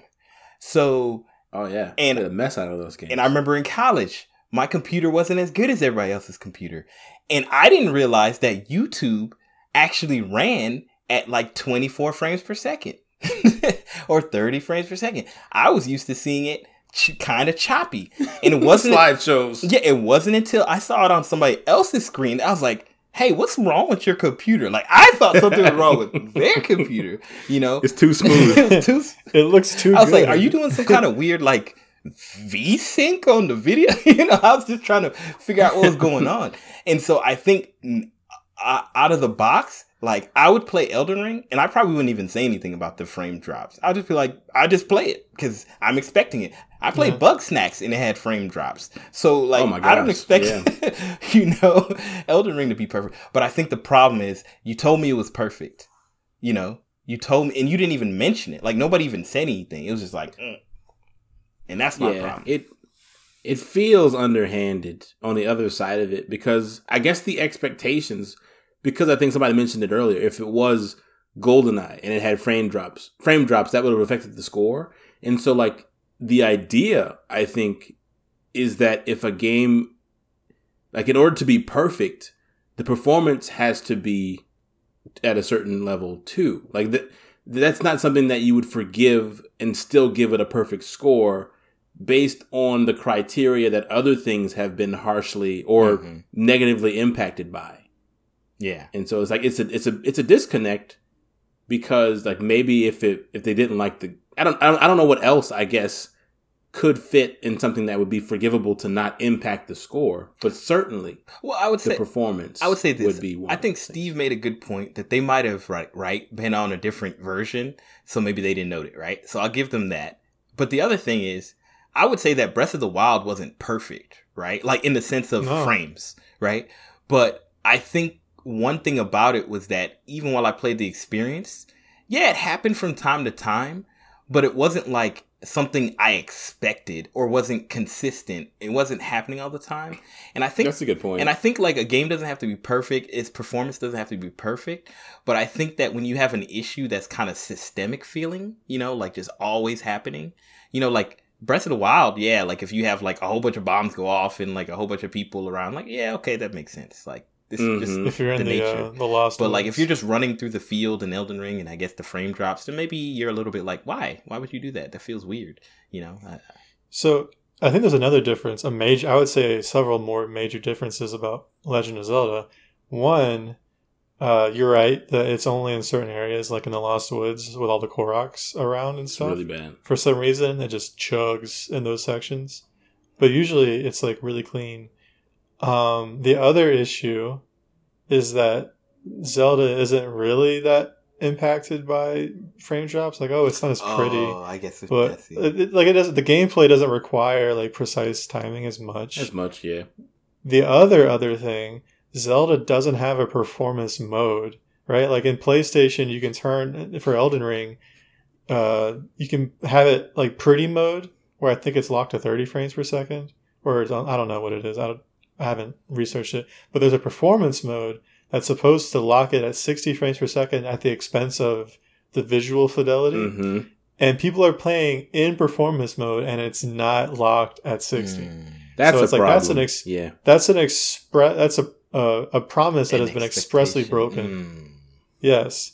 The other other other How many others? One more other. is that Legend of Zelda is playing on a five year old chipset on the Nintendo Switch, not on a beefy PC or a PlayStation 5, PS5, right. that runs Ratchet and Clank at like 120 FPS or some crap. You know, like Beautifully. that's not the. We, we don't expect Legend of Zelda to have perfect performance because it's on Nintendo fair. Switch. That's fair. We don't expect We- any game. We matter of fact, we expect Yeah. it to have lower performance. That's a part Yes. of it. Matter of fact, exactly. have a low When people- performance mode.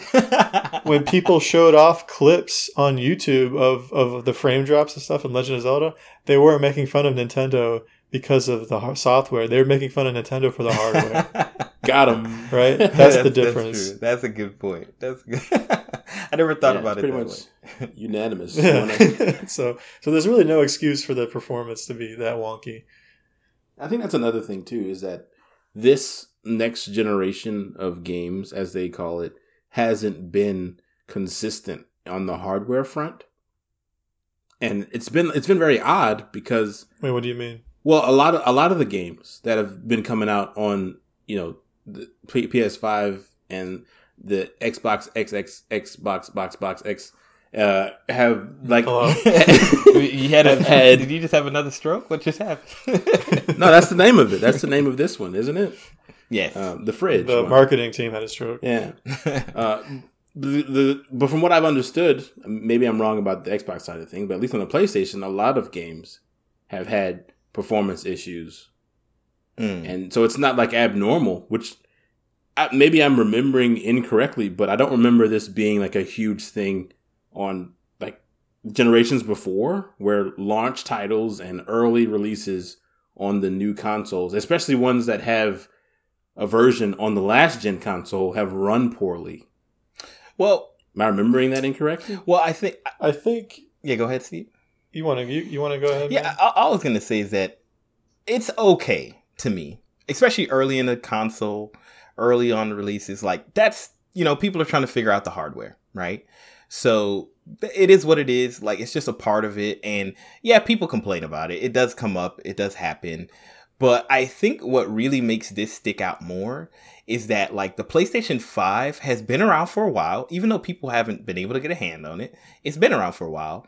And Elden Ring represented one of the first real next gen games, right? Like it's supposed to be the next gen, you know? And I think especially it's been around for a while, I just feel like it just it just had a higher expectation like Steve was saying, you know?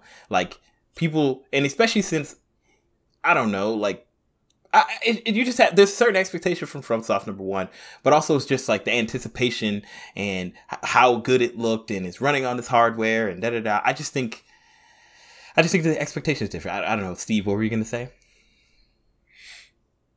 Um, I'm not sure if I remember exactly what I was going yeah, to I already forgot. So I, I, I usually I, I've been pretty good about not forgetting what I was going to say, but It'll come I back gotta- around.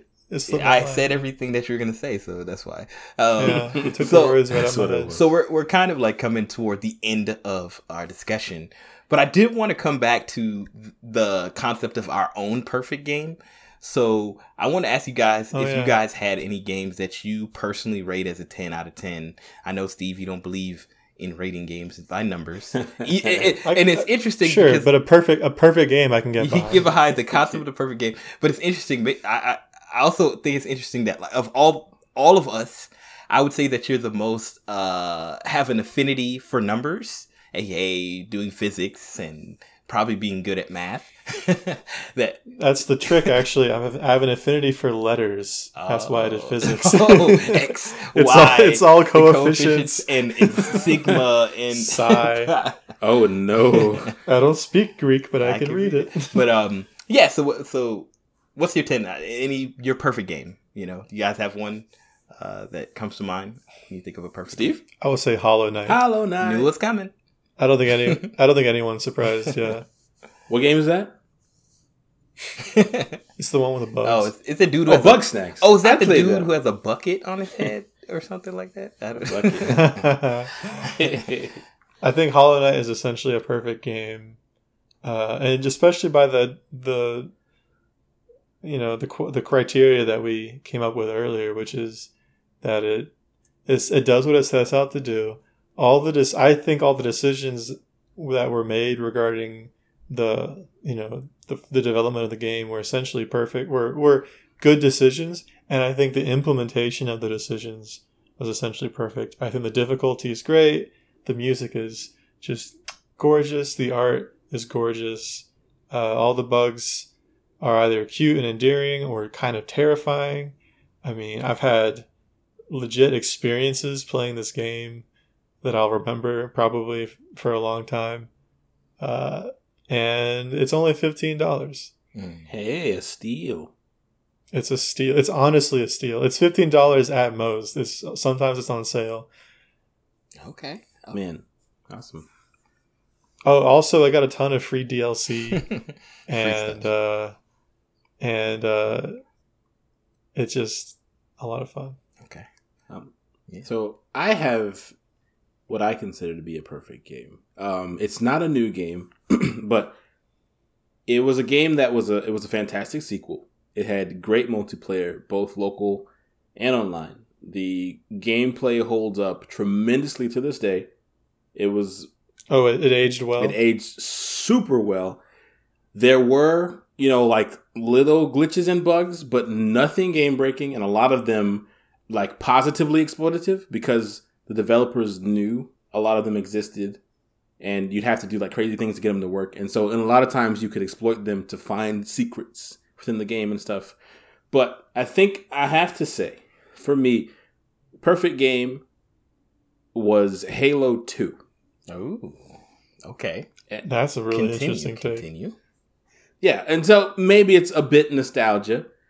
Continue, please. I won't stop you. well, not, I wasn't gonna stop. You interrupted. No. uh, I don't have a whole lot more to say. I mean, I don't, I don't intend to like defend my decision, but I, th- I think I think the criteria on what makes a game perfect is in itself subjective too. And so, I guess based on what I value from a game, both um, logistically, if you will, does the game did the game hold up for its time? Does it hold up now ish? Uh, you know what my experiences was, what my experiences were with the game. It, you know, playing the game relatively recently, the last couple years. You know, was was my experience still good? Was it how I remembered? Did they improve upon the game in later releases? Yes. Do I think that affects that game? In a way, yes, because it shows a lot of things where it that it missed, but I think in its own right, it's a perfect game for all intents and purposes. You know, going back to I guess the main piece of criteria for me, it did it set out to mm-hmm. do what it intended to do. I give that a yes. Okay. It didn't finish the story. Finish the fight. Okay, sorry. it, it, never stopped. Um, no, that's that's real. Uh, I think, you know, I think a game that I never mentioned. I, I don't think I've mentioned it on any podcast so far, and maybe I'm wrong. If I did it, maybe it was like in a moment where I passed out and I was speaking in my sleep. But like, it's a game that honestly might be the game that I've spent the most time in on in my life. Stardew Valley. No, not Stardew Valley. it's it's a game that to this day, oh my goodness, I said to this day, uh, to this day, um, to this day, that has a like if I am in the right setting, people mention my ability with it. And uh, Steve probably knows this game, but um, it's Super Smash Brothers Melee. And, Melee. Hmm. And Melee, in many ways, to me, is a perfect game because it delivers exactly what it's meant to do. Like, putting you in a place where you can play with your friends, that you can play all these different characters. It, it almost is like an infinite game. You know what I'm saying? Like you can pretty much play it forever as long as you have people who you want to play it with. And I think for me, particularly because I played the original Smash Brothers on the N64, I had super high expectations, like uh, through the roof. Like there was only the only option they had was to fail me. and they yeah. they succeed. They went they went beyond my expectations, and on and on. And I played it for hours and hours. It's a dark part of my life because I played it so much, and my grades were so bad, and I, you know, like it it it was just really really bad and. It was a dangerous game. It was a dangerous game, and honestly, the only reason why I probably don't play Smash Brothers Melee anymore is because of the community. Because the community is so toxic, and I just can't I can't have that energy in my life. But I just loved playing it. I loved meeting new people who played it. I loved like somebody telling me, "Oh, I'm good at this game," and then let's see what really happens, you know, or meeting that secretly incredibly good person who you've mm-hmm. never heard of, or the person from another college or another state, or it, it was just like this universal experience. And I think the game, as much as Nintendo never wants it to be like a competitive game, which I can I can understand. Yeah. It really brought the collaborative competitiveness to the most real level I've ever played, where you're literally trying to beat up all your friends, but you're having fun doing it, you know, in the best way. So yeah, that's that's. I mean, that was my introduction to fighting games. I feel like Smash 64 technically came, you know, was first, but like Melee was when it got. It felt like it got mm-hmm. huge. Yeah, I played yeah. Melee first. That's interesting. Yeah, I mean, it, it just kind of depends on when you. Like, I, I, still to this day remember the commercial for the original 64 one. It said, It's me and you, it's you and me. Da, da, da, that yeah. commercial used Those to, costumes used to give me chills. L- watching it now, it's such like a like cheesy, like they're wearing costume. You know what I'm saying? It was like sinister. Yeah, it, but it was like, what is happening? Why did Kirby just you know. Tr- I mean, there was so much potential for lore mm-hmm. and world building in that in the yeah. Series. I was so ex- so here's a question: Do you feel like looking back on melee, especially compared to newer games that are like objectively better, but also like looking back on melee and just seeing how buggy it is, right? Like I I follow this YouTuber and he just breaks down like all the really fun and interesting and weird bugs in mm-hmm. melee. Like, does that detract from your idea of the perfect game? You know, do you feel like Smash Bros. Ultimate being a generally like I'm, all right i said it was objectively better it's better in almost every way yeah. there are probably some ways that people like melee better but in a lot of respects it's just building on melee so does that make you feel like it's not the perfect game anymore or is this like what does this come from i, I think and you're saying ultimate it would be a better version i'm assuming um yeah, I won't say Brawl yeah, because Brawl is Brawl unanimously took away too much and didn't give us any. Yeah, Brawl's the best version. Oh god, unarguable. Project M is the best. Version. Project version. M is probably the best version, but um, I think it's interesting because during that period of time, like, I think glitchy games was kind of the standard. like, I think sure. it's hard for me. I'm like trying to think back, but I never saw glitches in pretty much any game unless it was like soft locking my game or breaking my game in a way that like fundamentally I couldn't play it, did I see it as a detriment? I actually kind of saw it as a plus. in a, a quirk. Yeah, it's a quirk. It's something that made it have personality. And I think actually the reason that Melee is the perfect game is because somehow the glitchiness of the game actually made it better you know, like wave like wave dashing and all. I mean, L canceling, everything that is like pretty. I mean, pretty much. Those aren't those aren't the glitches I'm talking about. I'm talking about like game breaking stuff. Yeah, things like um, Luigi having an invisible barrier over his head if you do some arbitrary but, set of actions. Yeah, yeah. Oh. But but that's the thing. Like that's to me like there's plenty. Like there's the black hole glitch. There's like the Pikachu, uh, the no, the uh, Jigglypuff 999 glitch. Like, there's a lot of stuff, but the hole in the middle of Pokemon Stadium. But a lot of those glitches, number one, you had to be in a very, very particular conditions, and you had to kind of like, I don't know, be kind of crazy to find them. And also, most of those glitches didn't affect the ga- this moment to moment gameplay. Like, I kn- I knew about yeah, a lot of them, fair. and all my friends knew about them, but like you would literally have to get all your friends to help you to accomplish a lot of these glitches, you know. And you wouldn't and, experience them. Yeah, you wouldn't experience them. And then the ones that were in the game really just became gameplay. Like I'm t- like L canceling and wave dashing, all those things are like Yeah. those are not supposed to be things. If they were repeatable, yeah, but I, repeatable mean, glitches, I wouldn't count them as glitches. I know they're not intended behavior. Yeah, I mean, they're not. To me, it's a glitch if if if you're not supposed to be able to do it. They're and just repeatable. you know, and and you can use them to your benefit. So Yeah. I just think that that endeared the game, and I think that glitches in general were never like game breaking, and also like I Okay. said during that period of time, I think I I was a lot more gracious toward glitches. I think I like them still now, but you most of them are just game breaking. I had a I, I had a lot more affinity for games that were were like funny and goofy. I remember playing I Ninja, and there's this dumb. It wasn't a glitch; it was a cheat. But it would just make his bed. His it's it's the art is like kind of chibi chibi ninja kind of character, but you can make his head humongous. yes, yes. And I think it even made his hurt box humongous too. Like it made the game worse, Oh, but it was still so fun to Big, play. big, ah, I missed the day of cheats. Man. Yes, cheats are gone, man. Big head cheats, invincibility cheats, Yeah. infinite cash cheats, all of them.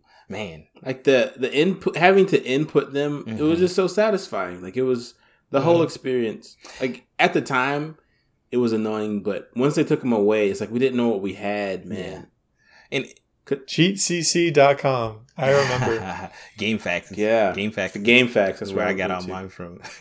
or i'd buy the little booklets oh. um like a, a thousand and one cheats or whatever the thing is, like, Game Informer had cheats in the back, but it never was for a game that I had. It was always some like random No. game. I was like, in, I'm like, I gotta get lucky, I'll remember this. you know. oh and um game sharks Game Those Sharks, were yo. crazy. One of my friends had that, Mhm. and we would just go crazy with that thing, man. Yeah, I think I think that was like in the days where like there were so many barriers. When I mean barriers, I mean that literally, like physical barriers, like invisible barriers, like Mhm. sky. So like it was just cool to like like with, with that game Boundary Break or whatever. Like it was kind of Yeah. like cool to experience that in the real world. And also, I think games at that time, uh, not that they didn't take themselves so seriously. It's just that they weren't designed in a way that if you all of a sudden gave somebody invincibility, that the game would be Right. broken. Like it would just continue like normal, you know. But I feel like you couldn't use some of those glitches in like say God of War because you need to at certain moments, like since it's kind of like a immersive cinematic experience, like you can't not have Kratos take damage or you know what I'm saying or something Mhm. like that. So, um, so yeah, that's that's it. No, that was a good question. I never thought about it that way, but, um, but yeah. So, well, I mean, all I'm gonna say, guys, is that um, clearly our podcast is a 10 out of 10, and Mhm. and the perfect 11 out of 10 We've done everything we set out yes, to do. we did. We really did. We covered everything. This this will actually be an accurate representation of what we said we were going to talk about. and um, but yeah, man, I, I I think overall, I mean, you know, once again, perfection is subjective. Ten out of ten is subjective, but I think you know it's. It's just interesting what game journalism has come o- become over the years, what games have become. I want to have a whole discussion kind of about like the idea of like games becoming more open but less free. I don't know if that makes any sense. Like, No, it makes no sense. like you you can play a game like Breath of the Wild, but in its open world, but you can't like experience it exactly the way you wanted to. Like you can't force yourself to have the cheat codes. You can't just be like completely free. You're always kind of like limited. You always have to play by the rules of the game. Um, well, back in the day, you could just play a game and just, like you said, big head mode. Like imagine Zelda Breath of the Wild with big head mode. How awesome that would be, you know? Like it's I'm sure there's a mod somewhere. For it and and also I did want to make a promise to you, Steve, about the music podcast. Um, we will do that, but the only song we're allowed to review is "Treasuring You" by Namata. Treasuring you, and that's the only song we can review on our I podcast. found I found. Is that treasure is that a song about you. booty? You said what? I found it's actually a Sea of Thieves theme song. So, um, treasure tre- sea of thieves but and soul pumpkin pumpkin Soul pumpkin pump. Ow, ow, ow. from Overblood For 2. Overblood 2. Those are the only songs we can review. Um, so it, will be the best. But anyway, uh, let's just wrap this up. So, number one, uh, thank you, Kyle, for your time. I really appreciate it. Um, Always a pleasure. thank you, Steve. 10 out of 10. 10 out of 10. Thank you, Steve, for your time. Don't thank me. Thank Nintendo for sponsoring This this, piece- piece. uh, Breath of the Wild 2, the best game that you have yet to play. yo, uh, I'm gonna say this real quick. On Twitter, somebody posted, "Yo, they just released the Breath of the Wild's new, Oh, I new saw you that. know," and it was just a troll. I was like, "Y'all wrong for that," but um, uh, Breath of the Wild 2's name. But anyway, um, it was so good It though. good. Like it was perfectly timed because they would do something like that Mhm. on the tail end of Elden Ring being released. like that's hundred percent. so it was Yeah, it was eat their lunch. So um anyway, uh thank you everybody for listening. Super Agile family, Super Agile brothers, Super Agile sisters. As always, we really appreciate your listening. We appreciate your comments. We appreciate our Discord. Shout out to our Discord. Woo, peeps. Discord! It's been a good time talking, chatting.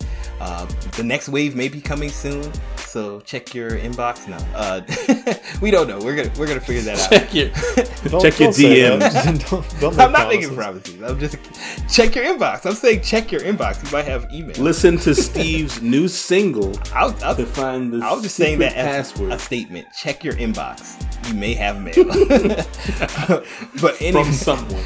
but anyway, um, no, thank you everybody. Thank you for listening to our show. It's a blast. We enjoy talking about these topics. If you have any suggestions or things that you'd like us to consider talking about, once again, we can't promise that we'll talk about everything. We barely have enough time to talk about Keep what we are talking about. Please, you know, leave them in the comments. Send them to us on Twitter at the SAB Podcast, and of course, drop them in the Discord. Uh, thank you so much for listening, and as always, y'all take it easy. Peace.